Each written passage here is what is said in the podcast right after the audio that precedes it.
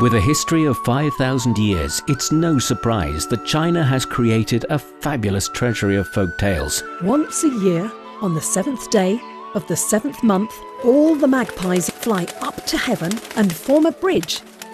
So many amazing worlds to discover. I want a new palace. said King Mu of Zhou one day. Chinese folk tales retold for audiences today. Will, will you marry me? He asked. And with little hesitation, she said, Yes. 5,000 years of amazing Chinese folk tales. My father must not go to war. Someone must take his place. You'll find Chinese Folk Tales Season 3 wherever you discover your favorite podcasts.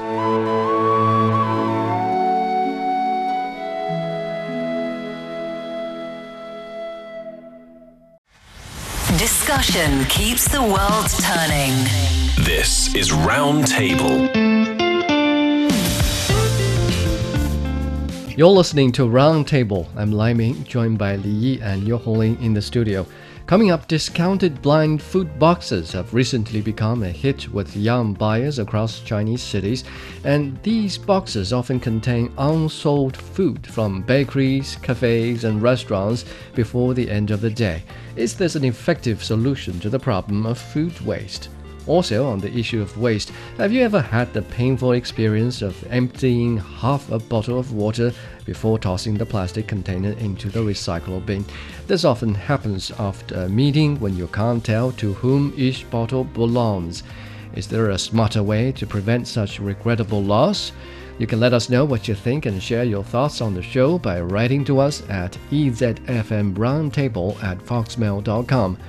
Now let's address the food waste situation first. So there's a new business model that's trending online, and apparently people are, well, paying money for this. Yes, I think this kind of business is called leftover blind box or 剩菜盲盒. I think we are quite familiar with blind box, especially in, in the toy sector. But now it seems that business they're trying to make those food into blind boxes, and these blind boxes are not actually you know leftovers, but really unsold food from those stores before closing time or are nearing the expiration date and those companies or stores they offer discounted rates on these randomly packed boxes of unsold food and also beverages. So for consumers they can really enjoy such products with cheaper price maybe one third or even one fourth of the regular price of a variety of food items such as sushi coffee sandwiches and bread amongst other things. And for example for sushi which is originally priced at over 100 yuan or that's about 14 us dollars or Chinese pastries or cooked foods priced at over 30 yuan can now be purchased at around 70% discount. So that's a very attractive marketing strategy, I would say, for consumers. 70% off, that's uh, Yes. quite impressive. And yes, especially now in Chinese bigger cities like Beijing and Shanghai, like mega cities, purchasing such discounted unsold food in blind boxes is quite popular. For instance, there's a mini program launched on WeChat or a social media platform here in China called Xixi Magic Bag. It covers 30 cities, including Beijing, Shanghai, Chongqing, and Shenzhen, which features several bakery brands such as Bread Talk and launches blind boxes at 7 p.m. every day.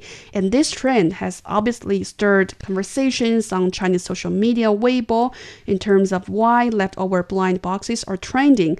And so far, it has gained over 3.8 million views. I am one of those views, mm-hmm. and I enjoyed even some videos of people purchasing the blind boxes and unboxing it, and some of them, I would say most of them, were very satisfied with what they're looking at because, well, essentially it depends on how the business owners are compiling or are designing the blind boxes because some blank boxes are quite nice. You would mm-hmm. see a beverage, water, bottle of water, or yogurt, mm-hmm. and with breads, two, I think more than two breads, salty and sweet. Sugary, yeah. Yes, and also you would some sandwiches would have meat in it, some are only vegetables. I mean the combination can be quite diversified.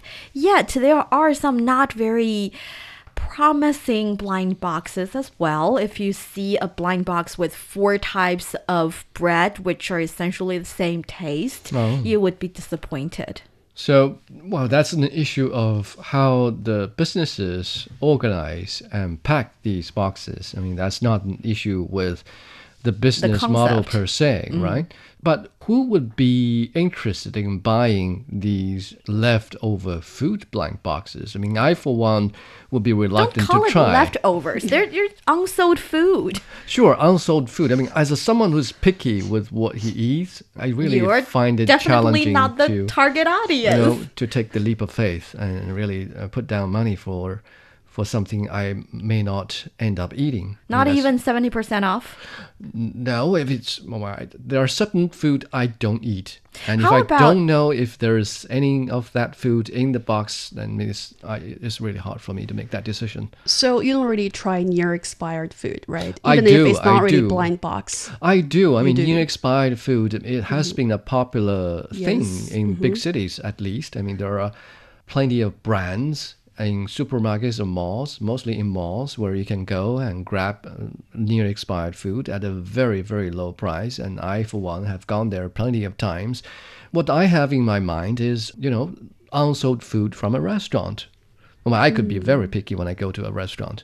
Ah, I think that's the problem because I think nowadays, especially here in China, most of the shops on these platforms would be bakery, or maybe sometimes they're selling Pastry. y- a pastry, of course, and selling beverage.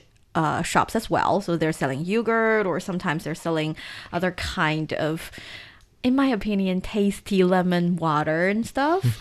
And apparently, when it's in form of blind boxes, the price would be even cheaper, cheaper than the only expire or near expire food. But still, I understand your idea or your concern that you need to at least see the food to make the decision of mm-hmm. whether or not you like to buy it. Mm-hmm. Putting in a form of blind box is not for you or it's just not a choice for you. But for a lot of trendy young people, they like the surprise. And if you're buying a blind box from a brand or from a shop that you have already built up a certain trust to, that is not that big of an issue. Sure. And the other thing is, we are looking at business models that previously had been practiced and being proved rather successful in other industries. Uh, Li Yi mentioned about the practice of selling blind boxes for toys. I mean, that's being proved uh, to be very, very useful and efficient among young consumers. I mean, that's for sure. And the practice of selling unsold food at restaurants, cafes, and pastry shops has been common practice for a long time. And I'm just surprised at the magic that arises from combining these two business models. I mean, the previous business model of selling unsold food before the end of the day has its limitations. I'm talking about people like me who can be picky. and when consumers see what they are getting, they can't afford to be, they can't help but be very picky. And so there's always going to be certain food that's left over for good. Nobody will buy them.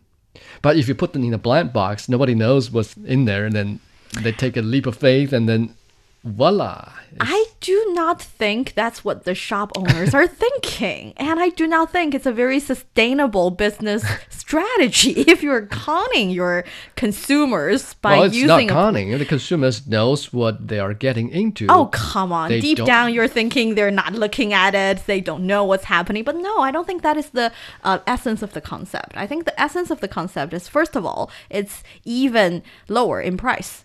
Sure. And second of all, it's the element of surprise that makes people want to, especially Surprise is something you're allergic to. I'm kidding.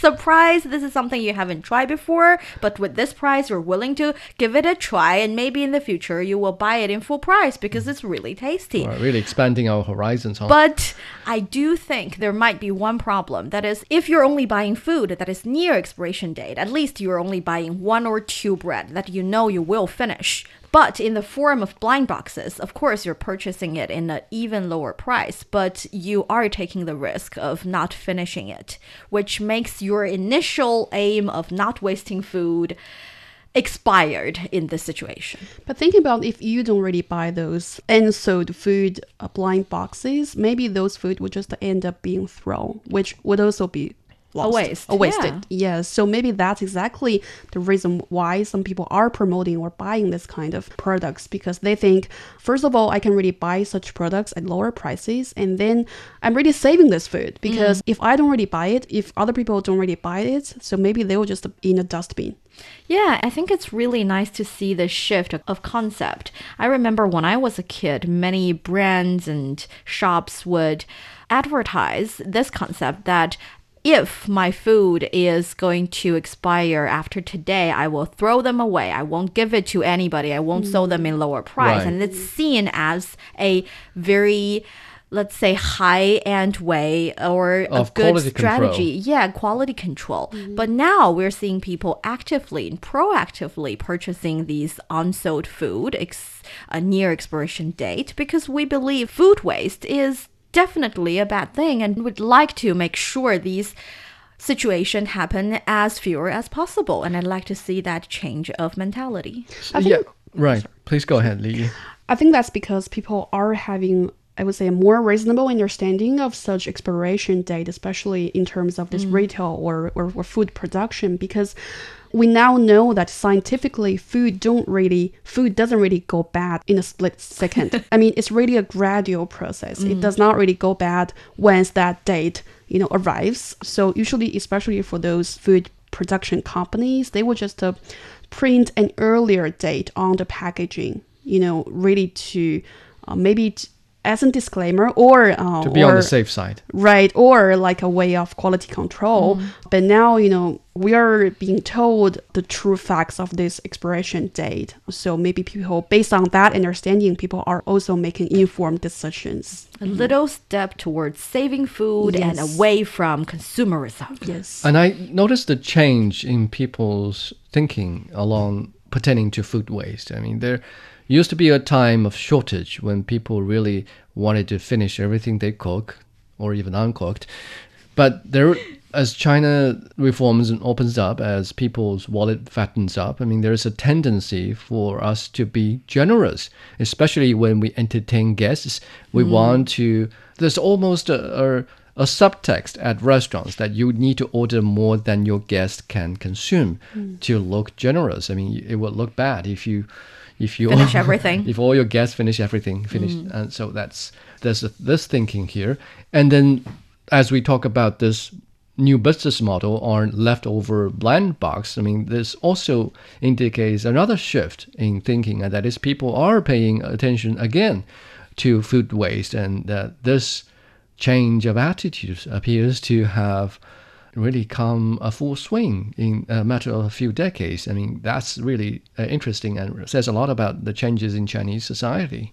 After the discussion, will you purchase a unsold blind food box, Lai Ming? But it really depends. I mean, this is why I think this is something that deserves our attention and our discussion. That is, if you look at certain businesses, if it's a restaurant, I still have second thoughts about it.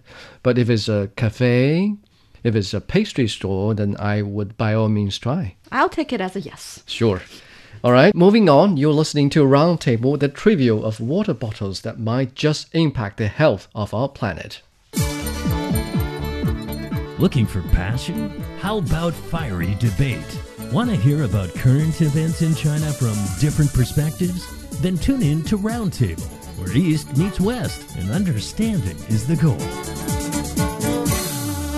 Welcome back to Roundtable. We point your attention to another, well, trivial of life that might make somebody feel painful. I mean, I, for one, have felt uh, shadow on my conscience when I empty half a bottle of water into the sink and then put the plastic container into the recycler bin. I mean, this is certainly painful, but I do this because uh, on certain occasions, for instance, after an office meeting, you can't really tell what to whom each bottle belongs, and you don't really want to open up the bottle that somebody else has uh, has touched and then try and drink it up.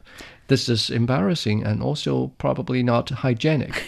That's true, but I think a um, office meeting is not the main problem, or it's not as severe as major conferences. So if you're thinking about the conference we have took part in, um, the scale of it, it could Sure. pose a huge problem. For instance, according to a hotel manager in Beijing, approximately 90 bottles of half-empty water are discarded in the hotel every day, amounting to over 3,000 bottles per year, which is equivalent to over 1,000 liters of water. And this amount of water could satisfy the daily water needs of around 681 people. Mm-hmm. And that is, like Lai Ming said, a very trivial detail in our life. Yet it can be a huge problem, just like a lot of things here in China because of our the scale of our population.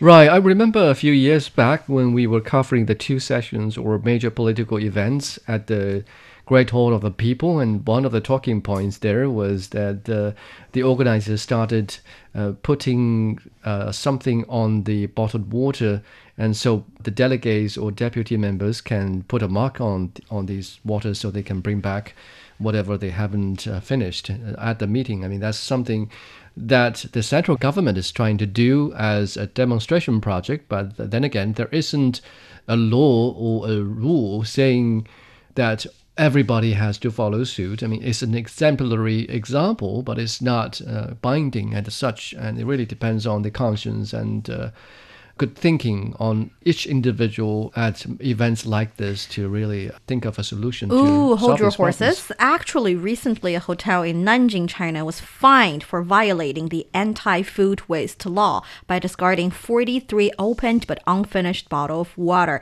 after a conference attended by 48 people. I think, Hmm. of course, the percentage here is quite stunning. If you have 48 people attending the conference and 43 open a bottle and don't finish it, it certainly is a problem. And people are debating whether or not the hotel should hold the response and be fined for violating the anti-food waste law. Well, it but is the organizing main party of the Yeah, event, and, such and- it should be held responsible. But then I look at this as a, an extraordinary example Mm. because, in the sense that there are perhaps thousands of meetings taking place across the country, and you don't really have the means or the capacity to oversee every each and every meeting or every occasion that's taking place. I mean, so the cost of oversight is so huge that it's not efficient. Yes, and, and I think on top of that, I think besides uh, for the uh, practices that can be taken by, uh, say, meeting organizers or hotels, I would say, you know, people really or the public should really hold a, a better awareness in this regard because we can't really rely on all those meeting organizers to have smarter, you know, uh, solutions to solve this problem because sometimes you have to offer those bottles of water to your guests because if you don't, maybe that's not really a very considerate meeting organization. Yet, of course, maybe they can also remind those guests that take your bottle with you after the meeting or some other notices that can also be helpful. And personally, I have a um, advice to those people who might find you know uh, taking this bottle of water challenging that is to sell those empty plastic bottles to the person who recycle those waste can really be a ah. smart choice because me and also some of my friends are you know trying to do this. And we found that with that you can really try to finish all the drinks in bottle because you really want to recycle that bottles. And that can really be a very helpful solution for you to you know collect those empty bottle and of course to finish all the water inside those bottles Mm, And another thing I just recently noticed is because previously Lai Ming and I attended the second CMG forum, and on that forum we noticed that instead of providing attendants with this 550 millimeter bottle, we have water bottle of 330 millimeter. Mhm. So you have a smaller size, making sure people. If they are really thirsty, like I did, I finished two or three at one go, but you don't have to waste that half bottle, the half bigger bottle. What I'd like to share on this topic is that I think it's only an issue of priority. Sometimes cost doesn't matter here. When you are just so occupied at an event, when you are in a rush to leave the venue after the meeting, then there's no incentive, monetary sense, to bind you, to encourage you to go back to your seat and pick up that bottle of water and then walk away with it to prevent waste. So I think um, at the bottom of the issue is priority, our sense of priority. If we think uh, preventing water waste is high on our agenda, then all parties, including organizers and participants of a certain event, would bear that in mind and, and take measures to prevent waste. I think it's more efficient on the part of the organizers to think of a solution. Maybe, maybe um, they, if it's so high on the priority list that they could forego convenience and instead arrange for ceramic bottles to be placed on each participant's seat and then have them filled up with protocols. I mean, that would for sure prevent some level of water waste. And some hotels are um, collecting the left water, leftover water. See, now it's a good time to use leftover, the leftover water in the bottle so that they can use the water to at least clean the hotel or um, water the Do laundry, plants. yeah. Yeah. And I think that is at least one nice gesture. And also, see, this is like Lai Ming said about priority and awareness. Sometimes people just simply forget to collect their bottle or simply forget to, you can tear away the band, the brand on the uh, bottle. You can just put it in your bag. A lot of things you can do. And hopefully, our show today can be a good reminder. Sure. And yeah, that, I think uh, we covered all the grounds about the water bottle issue. I mean, time to move on is Roundtable's happy place. Delivery. Delivery. Delivery. What is it? Happiness from Round Table. Welcome back to Roundtable's happy place. So let's begin with the person who feel extremely happy this week. This week or last week? That's the question. Well, actually, my happy place definitely my trip to Bali. I had my vacation last week, and I went to Bali, Indonesia, and it was really an amazing trip for me.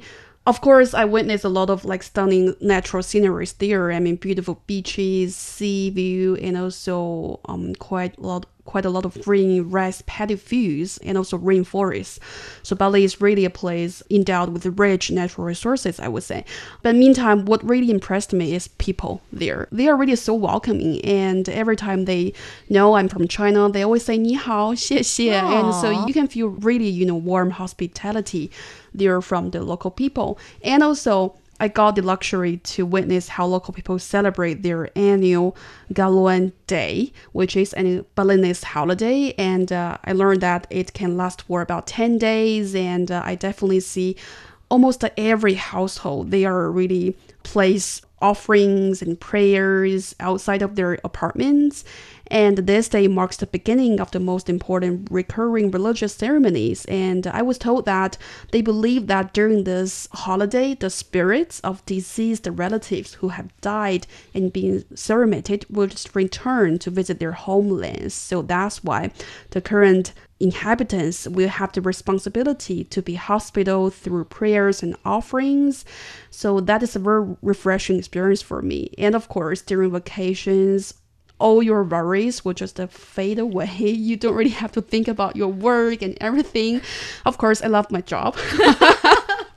but it's- it's really a very good getaway. So, yeah, that's my happy place. Well, that sounds really happy. And I remember actually the reason we designed this segment is to share with, of course, share the happiness, but also to give people recommendations Yes. of the things that you enjoy. So I was wondering if you have to recommend one thing to do or one place to go or one local food you just you have to try if you visit there. Wh- What will it be?